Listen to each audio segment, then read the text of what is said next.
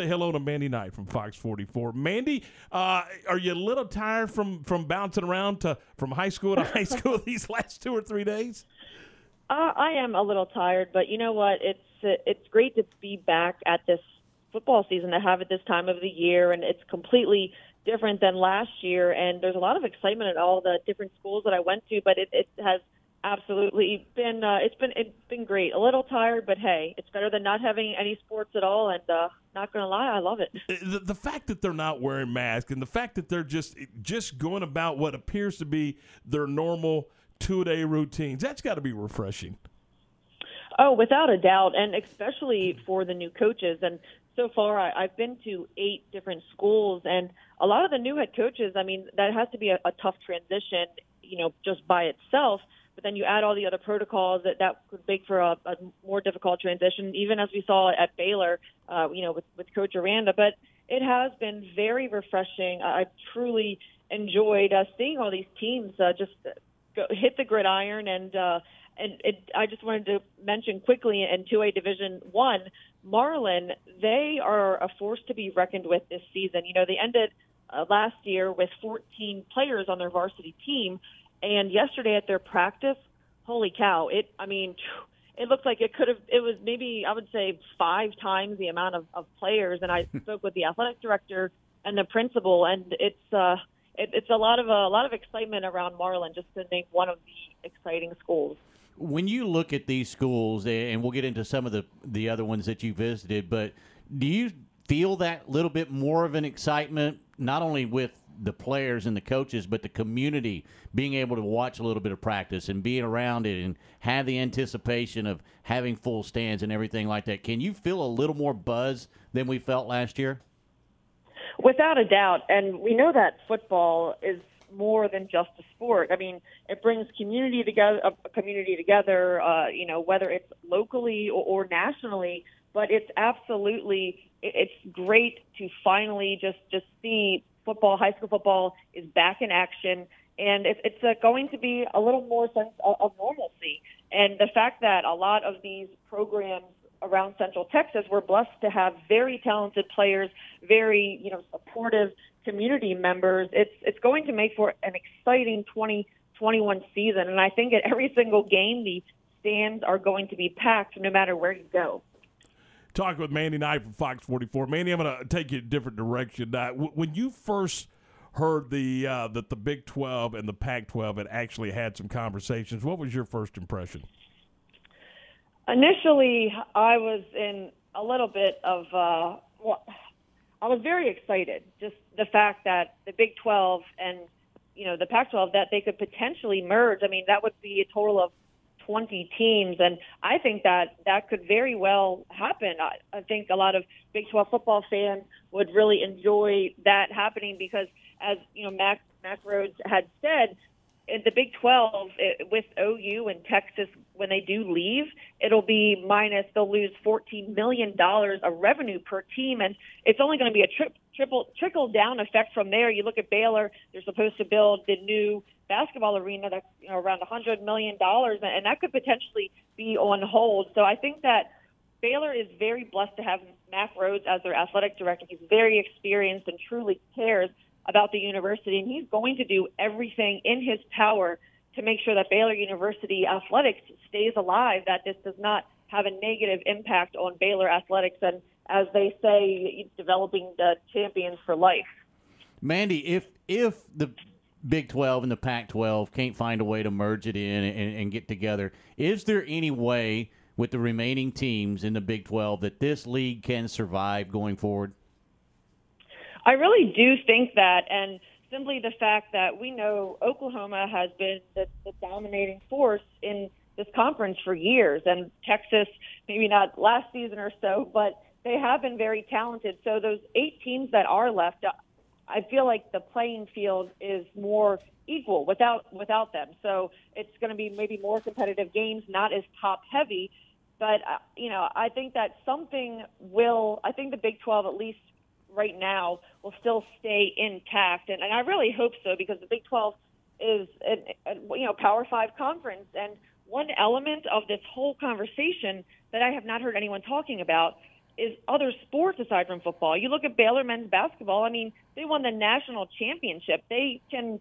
It's an incredible program. So a lot of people are just focusing on the football aspect things right now, but people really have to look at the other sports that it's going to impact, and that's uh, definitely an interesting element to this whole situation. Talking with Mandy Knight from Fox 44. Mandy, uh, so c- kind of walk us through what uh, what your your your high school coverage is going to look like this season. Oh, it's uh, it'll be fantastic as always. We have our, our Friday night football fever show every Friday, and it always starts right at 10 o'clock. It's from 10 to 10:30, and it's pretty neat because we're actually the first one that gets our show started. And uh, I mean, we're going to have you all covered every every single step of the way, and we have we have a huge uh, slate of teams that Matt Roberts and myself that we stopped by already and that we're planning to get. But I mean, we will we will have everything from six A to six man football, and it'll be exciting. And honestly, it's it really is uh, exciting. I guess it, it's that time of the year where everything is coming full circle, and not to mention high school football. We've we've had so much going on on TV. The Olympics, I have been guilty of staying up late watching. not gonna lie, but yeah, it's it, it'll be an exciting season as always. Really looking forward to getting our uh, high school football coverage. Uh, you know, keep keep rolling. Can't wait for that. It's going to be a whole lot of fun, and being able to see you guys at the stadium is always a lot of fun as well. NFL talk. Uh, let's look at Carson Wentz. Again, he's hurt, and now the Colts are some rumblings of Nick Foles reuniting with Reich up at uh, Indianapolis. Do you, do you think that that's a definite possibility with Carson Wentz being out five or six weeks? I don't. Uh, just, the fact that Frank Reich, the politi- politically correct thing to say is that this is Carson Wentz's team. He will be back, and that's what he said. But on the other spectrum, Nick Foles also said in an interview, I got from it that he was basically saying, "Hey, you know, Reich is one of my favorite coaches of all time, not only on the field but as you know off the field as, as a friendship." And from what Foles was saying, I think that Foles would, if he was offered to somehow go to Indianapolis, he would absolutely go because he finished out his statement saying, "Well, uh, Nick Foles," he said, "I guess I'll just, uh, you know, from from the time being, for the time being, I'm just going to keep slinging it around with uh, the third stringers." But uh, I'm I'm not surprised either about Carson Wentz getting injured, and the fact of sports, some people are truly more accident prone, injury prone than others. And I can speak from personal experience. I was one of those injury prone, uh, and accident prone type of players. Mandy, uh, speaking of quarterbacks, uh, Dak Prescott and and uh, is not going to play tomorrow night. If you're the Cowboys, are you looking at some of these other guys that are battling for spots in other camps and, and maybe keeping an eye on one or two to, to potentially come in as as a backup, or are you comfortable with the the three guys that got in camp right now that are battling for that two spot? I really I'm comfortable with Garrett Gilbert and, and Ben DiNucci. Just the, the fact that we saw when they had opportunities last season yeah, they struggled at points, and after Andy Dalton had, had uh, gone down. But you have to think about that offensive line last year. It was impossible. It did not have continuity, and that's the most important thing in, in football. An offensive line. I mean, that is if you don't block the pass rush, you're they're going to get to your quarterback every single time. But I'm definitely comfortable with Gilbert and Ben DiNucci. I feel that Dak Prescott, he's on the road to recovery, and and has he and he has said as well as Mike McCarthy that this whole situation is for precautionary reasons right now. And Dak Prescott even said in an interview, he was asked when he did exit out of that practice where he threw and his shoulder was hurting. He was asked, "Hey, if this was a game situation, would you have left or would you have stayed in?" And he said he would have stayed in. And he even admitted that he didn't actually warm up properly, and that was probably a big reason for his shoulder sprain. And the good news is it had nothing to do with his ankle or with his uh, you know that that foot injury. But another element of that is when you're injured, you sometimes favor maybe the other foot or, or the other side of your body. So maybe he's still getting back in the swing of things of getting fully comfortable. But I, I you know, Dak Prescott, I think he'll be he'll be uh, ready to go. Uh, you know, as soon as soon as uh, the actual season rolls around. Mandy Knight, Fox 44, with us here on ESPN Central Texas. And Mandy, what are you looking for? What do you want to see from the Cowboys against the Steelers tomorrow night in the Hall of Fame game?